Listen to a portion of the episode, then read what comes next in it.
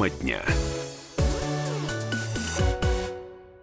Ну, согласитесь, никто из нас, наверное, уже теперь не может представить э, свой мир э, без виртуального пространства. Это ж так здорово. Пользуешься социальными сетями. Все быстро, все просто. С друзьями пообщался не только в каком-нибудь уголке России, но и в любом уголке мира. Э, увидел что-нибудь интересненькое, быстро сделал перепост, кого-то лайкнул. Но, уважаемые, давайте не будем забывать, что вот за необдуманные лайки и перепосты вполне можно получить и условный, и реальный срок. Вот в прошлом году по делам об экстремизме в России России, а я напомню, что многие перепосты э, попадают именно под эту статью, в России были осуждены 783 человека. Да, вы скажете, это одна сотая процента от общего количества уголовных дел.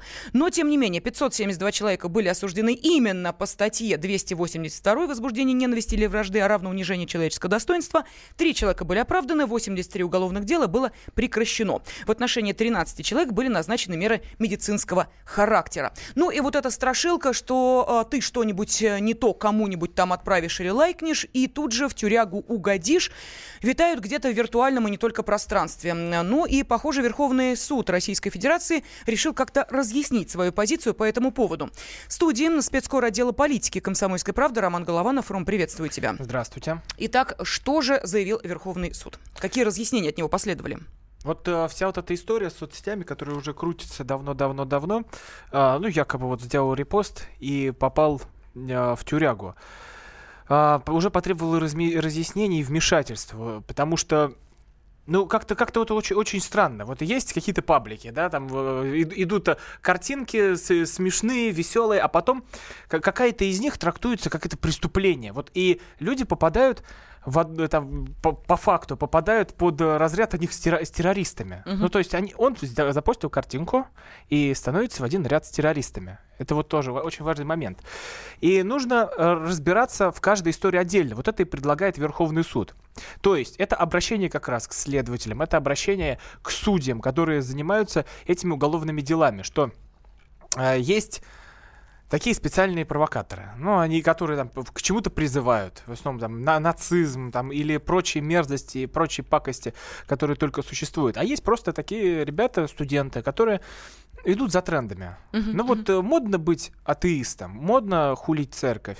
Ну, взял что-то репостнул, а, например, о святейшем патриархе или о ком-то еще, такую, как, как, как кажется, смешную картинку, а потом за это попал. Потому что э, все, это, все эти странички, все эти истории э, мониторятся полицией. Ну и ребят, которые никто не отменял, потому да, что... сделали перепост э, первой страницы Шарли Эбдо, и вот, пожалуйста. Ну, как пример. И, угу. тут, и тут надо трактовать по, все, все это по, по-разному. Вот в 2010 году еще Верховный суд делал обращение, то, что надо смотреть на контекст. Ну, ведь можно запустить историю со свастикой и сказать, ну, что это вот это такое за мерзость. Но да. ведь э, вот, вот этот вот нацистский символ, он уже отражается на твоей страничке. И можно тоже попасть под экстремизм, даже если ты осуждаешь. И надо разбираться в мотивах. Вот к этому призывает Верховный суд. Но у меня теперь возникает очень много вопросов. Как, как понять, что у человека в голове? А, можно, можно пока что только строить версии, как э, это все вычленить. Вот, допустим, есть какой-нибудь студент, вот он там на втором курсе, он модный, у него iPhone э, и зауженные джинсы. И он постит э, картинки, ну, там, с каких-нибудь веселых пабликов, э, смеется, радуется, музыка, музыка, а тут бабах, какая-то вот такая вот экстремистская пакость про прошла, а дальше опять идут, идут, идут смешные веселые картинки. Э, нужно его судить или не нужно? Что это такое было? Глупость нахлынула, Э, или он пошел опять за каким-то трендом? Что, что вот нашло на человека, когда он это сделал? Может ну, быть, он хотел тоже посмеяться? Ты и... знаешь, Ром, могу тебе сказать, что если у тебя, как у журналиста, возникают вопросы, то я тебя уверяю, такие же вопросы возникают и у юристов. Вот а, давайте послушаем, а, что по поводу а, разъяснений Верховного суда, а эти разъяснения были даны сегодня, постановление Пленума о судебной практике по уголовным делам о преступлениях экстремистской направленности. Так вот, что по этому поводу думает юрист Илья Ремесло? Это все, конечно, оценочная очень вещь, потому что что такое мотив, да? Умысел – это внутреннее отношение человека к совершаемому деянию, да? Э, мы же в голову к нему залезть не можем, и поэтому мы можем судить о том, какие у него были мотивы умысла только по косвенным, внешне проявляющимся каким-то обстоятельствам. Раз человек это хранит у себя на компьютере, да, значит, он с какой-то целью это хранит. То есть он не просто перепостил, допустим, материал, да, то есть это может быть одной из формой того, как можно доказывать наличие умысла, что вот человек целенаправленно хранил у себя на компьютере эти материалы и потом их отправлял куда-то. А если человек действительно просто перепостил без комментариев каких-то положительных, без э, знаков одобрения, туда, здесь, конечно, надо разбираться. Но это все настолько оценочное, что я, честно говоря, не понимаю, как это будет в реальности в судах работать. Ну, вот это ну. очень важный момент, что говорит Илья Ремесло, а, потому что когда вот э, современ... нынешние дела смотришь, за что там проходят люди, надо же разобраться, а что у них ну, то если они, они находятся под следствием, надо разобраться, а что у них там, наверное, хранится на компьютере. Но это вот, вот такая история, от которой никуда не денешься. И когда там находятся вот целые папки с призывами, там, с плакатами, что человек этим занимается, это разрабатывает, но значит, он это делает специально. Значит, он это производит. Это его, как, какой, откуда, какой-то, значит, его заработок. Не обязательно это э, такая идеологическая история, что там по порыву души. А может Или быть... происходит то, что произошло, помнишь эту громкую историю с э, Евгенией Чудновец, э, воспитательницей да, Уральской, да, которая на 6 месяцев попала в колонию по приговору Катайского районного суда Курганской области за репост из интернета трехсекундного рекламного ролика. Ну, я не буду сейчас транслировать, что там было. В общем, э, видео это суд признал детской порнографией. И э, Евгению наказали за распространение оной. Э, потом э, было, естественно, э, несколько пересмотров дела, и э, принятое решение было снять с Евгения все обвинения. Но, тем не менее, вот это та ситуация, когда недооценили вообще, с чем имеют дело, а человека наказали. Вот сейчас основатель правозащитного центра «Право быть» Евгения Чудновец э, с нами на телефонной связи. Евгений, здравствуйте. Здравствуйте, здравствуйте, здравствуйте, уважаемые слушатели, гости студии «Комсомольская правда». Ну, что скажете по поводу вот этих разъяснений Верховного суда? Как, по вашему мнению, э, торжество справедливости или ничего это разъяснение не изменит в реальной судебной практике?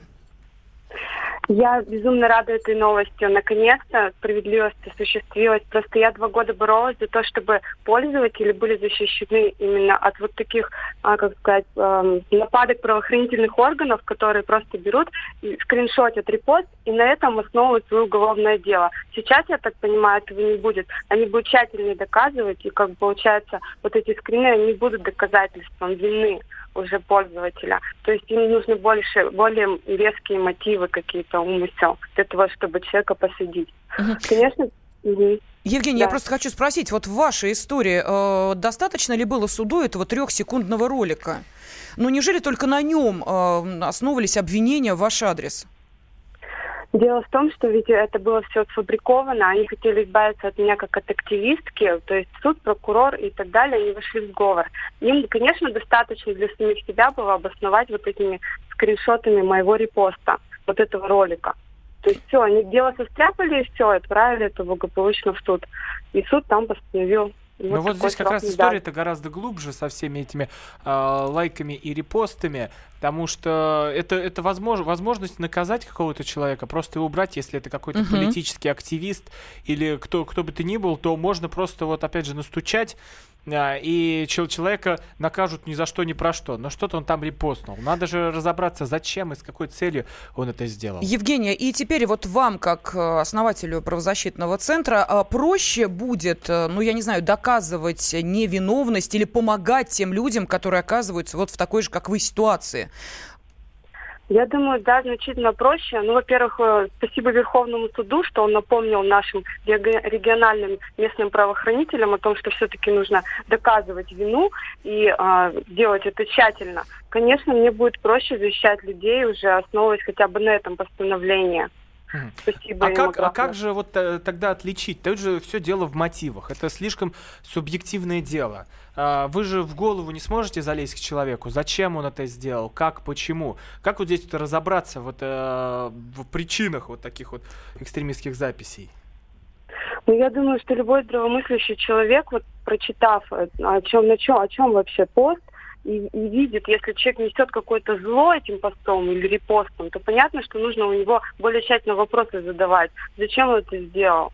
Угу. Вот. То есть больше, конечно, это следственные все действия. Я думаю, что их просто будет тщательно нужно проводить. А вы ожидаете пересмотра тех дел, которые были заведены по вот этой 282 э, статье Уголовного кодекса? Как вы считаете, нужно это делать сейчас? Я думаю, что это обязательно нужно, и делать это нужно сейчас. И я проконтролирую, я просмотрю, а, чтобы все это было, ну, как сказать, пересмотрено.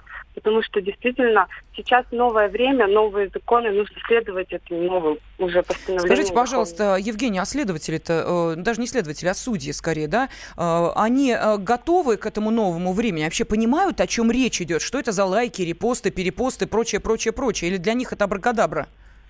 Ну вот когда меня судили, это было два года назад, я не понимала, о чем речь, хотя он вслушивался, он пытался понять. Я думаю, что специальные курсы для судей и прокуроров, они, ну, переквалификационные, они помогут им разобраться, и будет более справедливый суд у нас в России. Угу.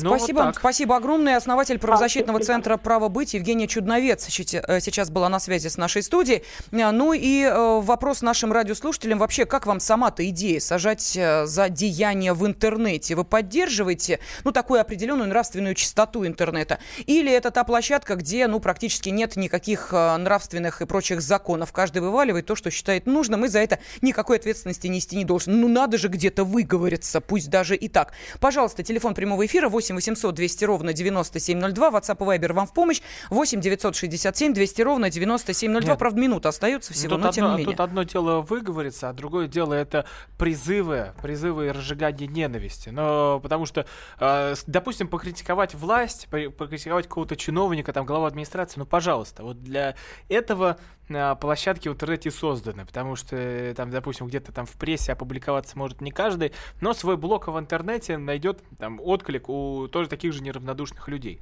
Но другое дело, когда это призывы к убийству, это призывы к, таким, к всяким мерзотным вещам, как э, наци, нацизм и прочее. Вот тут надо э, вот в этом подробно разбираться. Но вот, э, тоже, тоже вот эта статья, которая 282 ну, она, ну, ну, это чисто политическая статья, потому что по ней можно кого угодно и куда угодно деть. Да, Ром, сложно с тобой не согласиться. Я благодарю Романа Голованова, журналиста отдела политики. Ну, а на вопрос наших радиослушателей, как не попасть в ловушку вот этих бездумных лайков и репостов, ну, ответ может быть только один –